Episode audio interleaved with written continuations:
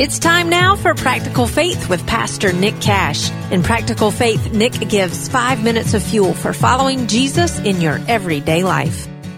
Jesus taught his disciples to keep prayer simple. In Matthew 7, verses 7 through 8, Jesus makes three statements about prayer. He says, Ask and it will be given to you, seek and you will find, knock and the door will be opened to you. For everyone who asks receives, the one who seeks finds, and to the one who knocks the door will be opened.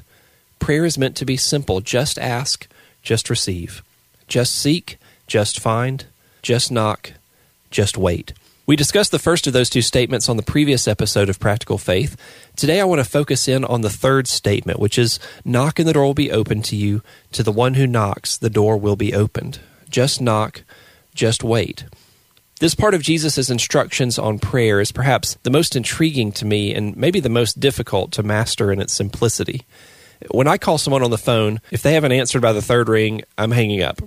when I knock on someone's door, they've got about six seconds to answer the door. I'm walking away. It's embarrassing how impatient I am when I want someone's attention.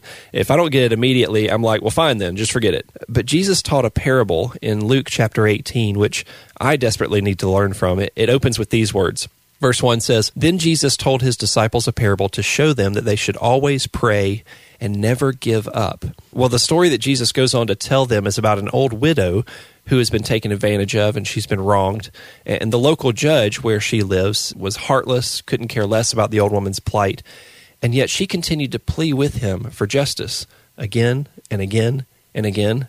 She never gave up on asking him what she knew he was able to do to make things right for her. Well, the cruel judge finally gives in, mainly just to get this woman off his back.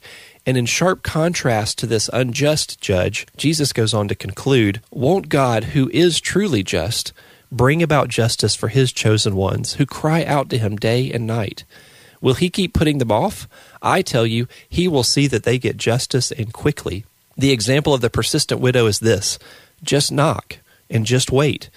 If no answer comes, knock again and wait some more and let your waiting be an expectant waiting, trusting in God's eventual response for you, not as an unjust judge who can't wait to get you off his case, but who is a perfect and gracious God whose judgments are right and whose timing is perfect. I have more to say about keeping prayer simple, but to say more now would actually be to make it more complex. So I'll save those thoughts for a future episode on the beautiful friendship that exists between prayer and simplicity. Thank you for listening to this episode of Practical Faith. Access more free resources on how to integrate Christian faith into your everyday life at liketreesplanted.com.